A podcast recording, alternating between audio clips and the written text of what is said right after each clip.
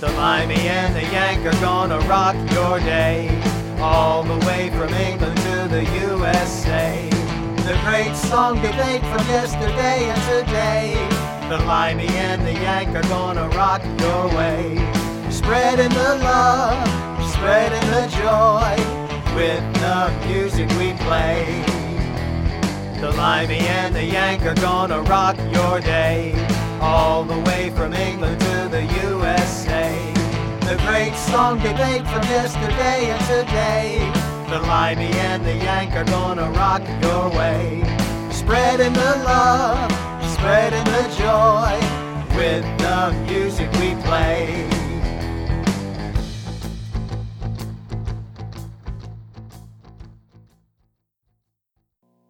All right, we're on. All right, I'm glad I got my cushions because he's a bigger dude than me, and I don't want to look like a little dwarf next to the Yank. You're definitely not a little dwarf. Even though the but loud, you're scrappy.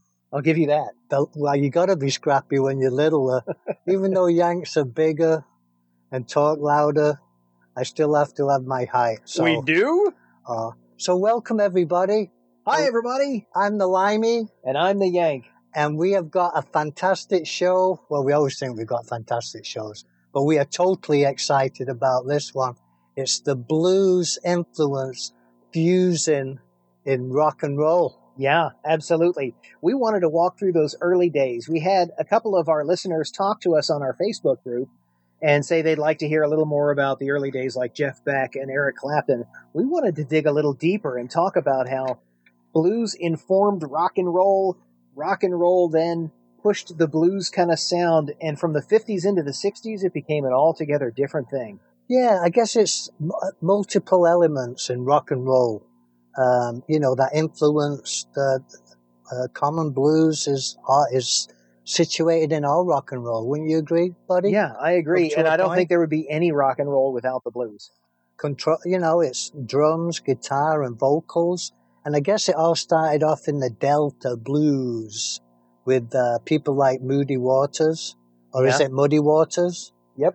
Born in 1950s folks can you believe that but that's when all those little rock and rollers were running around in the nappies as we say or diapers listening you know people like eric clapton and jack bruce and all those great rock and rollers that we hear today being influenced by these wonderful people. Hey, So- while, while we're on the subject of the Delta, I'm going to throw in that um, B.B. King, of course, many of these people admire Muddy Waters, but B.B. King was born on a plantation in Mississippi and worked in a cotton gin. You don't get much more southern than that, or Delta.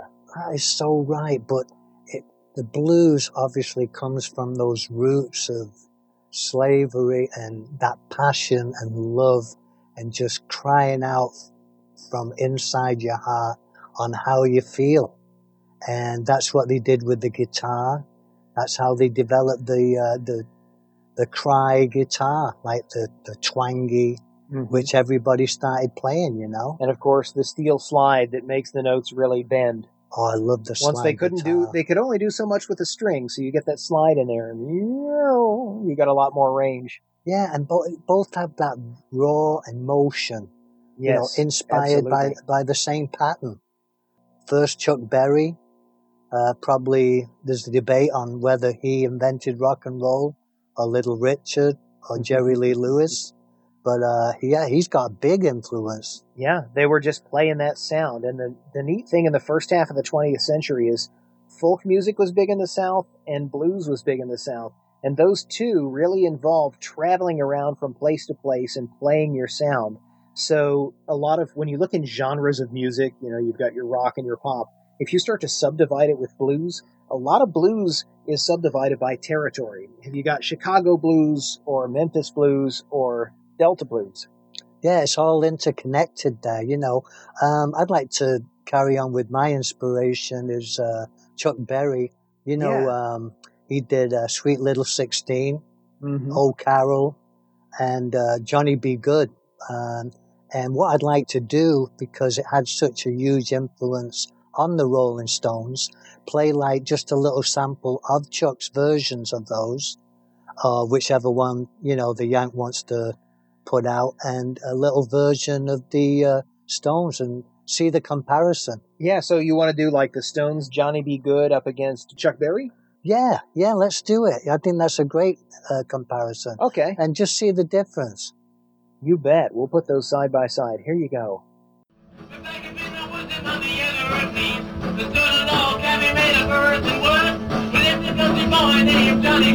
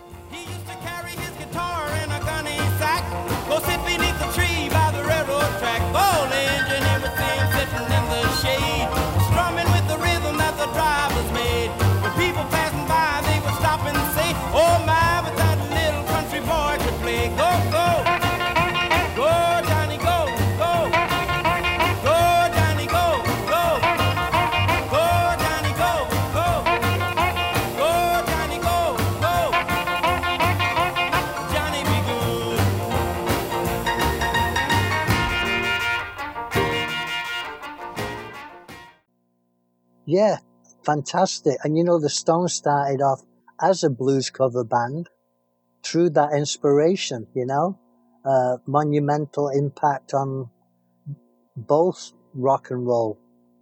This episode of The Limey and the Yank is sponsored in part by Seven Seas International, providers of responsibly caught, sustainably fished salmon.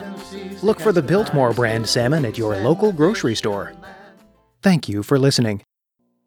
Moving along, I'm ready with my next one. How about you, buddy? Oh yeah, absolutely. Because I think I'm going to start off with the '50s stuff. I do, I do love Chuck Berry, but I also love BB King. And as I mentioned, he starts off in that whole southern space in the Delta.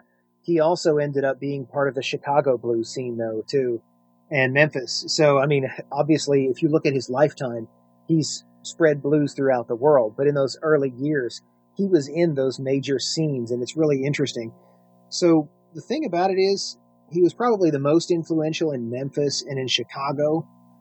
And I find it charming that B.B. King, he talked about how he really loved this new electric guitar thing. He kept hearing that. He'd been playing on acoustics, and that was the newfangled thing, and he really wanted one. And when he finally got one, his favorite guitar was named Lucille. I didn't know that. Lucille, like after the, the song, right? Yep. And then someone wrote a song about That is the name Lucille. of his favorites, his favorite uh, guitar, his first electric, I guess. Well, you can't talk about it without giving a little sample out there. Well, I got to tell you, before I do, a little more on the history of B.B. King. He trained on, under a lot of those blues artists that go back into that early 20th century. You know, these guys were like, they were performing in the 50s. Uh, a lot of them were born in the 30s and before anyone ever thought about rock and roll. You and know? in fact, I'm glad you said that because the example that I want to share with you is from the earliest recordings of B.B. King. There's a collection that starts at about 1949, and that's right about the time when he's in his late teens, early 20s. And there is a song that's just plain called Got the Blues. And I'll play a little bit of that for you here.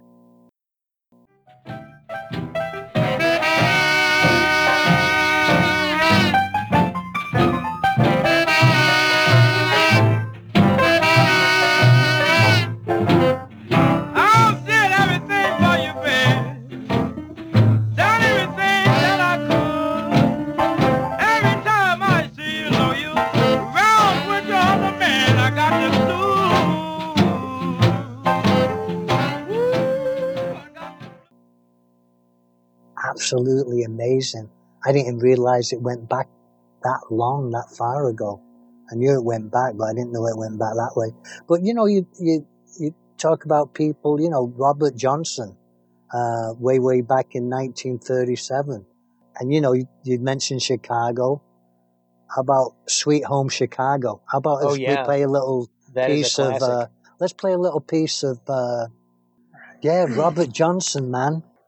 Robert Okay, Johnson. I say we play a little bit of that, and let's switch to, uh, you know, the Blues Brothers, You don't get much more of an American name than Robert Johnson. Elro, or is it Elwo? Wait a minute. Are we Or doing it- Robert Johnson or are we switching No, gears here? I just want to play both. I want to play Oh, okay. both versions El, of Elroy, the Both Blues versions Brothers. of which which song? Born in Uh, Chicago? Yeah, Sweet Okay. Home Chicago. Sweet Home Chicago. I'm sorry. That's okay. Sweet Yeah. Home Chicago. We're going to play a little bit of uh, Robert Johnson, and then we'll back it up with the uh, the dynamic Blues Brothers, which is you. Joliet Jake and Elwood Blues, the Blues Brothers. I know them well. I grew up listening to the. I had a couple of their record albums because it was a fun movie, but that movie was a love letter to blues music. Even though it kind of had its wacky moments and it was out there with its characters, and you know Yeah. Dan. It's about the music. Oh, excuse me, Mister Yank.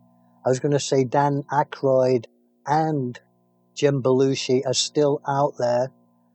No Yep. offense, guys. The bellies are a little bit bigger. They're not bouncing as much, but I, we saw them in St. Petersburg uh, a year or so ago, and they rocked the place down. They sound fantastic. Yes, I've heard a live performance they did at the Hard Rock Cafe, and it was it was really cool. So you wanted to play those two? Let's go ahead and put those two together and give you a moment to listen, and we'll stop talking. Yeah, that's easy. Not If easy we for you. It's easy for me. I don't know about this dude here. Back to the land of California, to my sweet home, Chicago.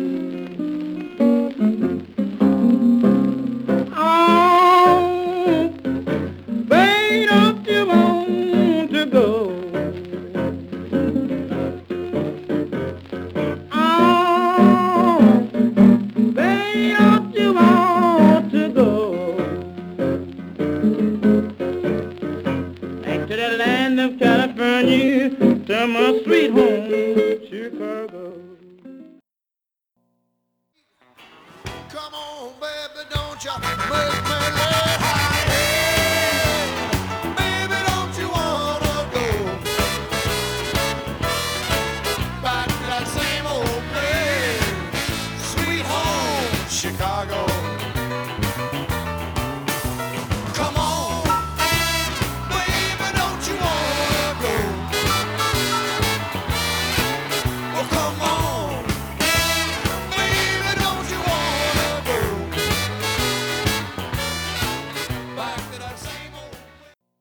amazing, buddy. And I want to pick out. I don't want to call them obscure band, but the um, and it's Canned Heat. Remember Canned Heat on the road? Oh again. yeah, of course. And you know that instrument I was talking about that's in the background? Mm-hmm. That was the Harmonica. Oh yeah. See, now that's kind of the fun thing about it is the harmonica. They'd have like a low pitch. They they'd have different sounds coming in and out. And then you talk about the guitar and the electric guitar. A lot of them started getting into that fuzz. There's a there's a legend, a story about an amp that had a bad connector. Uh, something was electrically wrong with this amp, and it created kind of a buzz and a fuzzy sound. And it got to where a lot of blues artists said, "That sounds cool. I like that sound." And then rock and rollers tried to imitate that. some could do it, some couldn't do it. Hey kids, time to go for now. But don't forget, you can always find us on Facebook, on LinkedIn, and on Twitter. And you can stop by our YouTube channel where we've put playlists together of all of the episodes and the seasons. So you can let those roll and have a lot of fun reliving your memories with the original, full versions of the songs. We also have the website, thelimeyandtheyank.com, where you can go download MP3s of your favorite songs from Amazon. We really appreciate you listening to the show, and the most important thing to us is please keep sharing with us your stories, your memories, your favorite songs. Give us feedback, tell us how we're doing, and please do keep tuning in wherever you get your podcasts. Thanks again.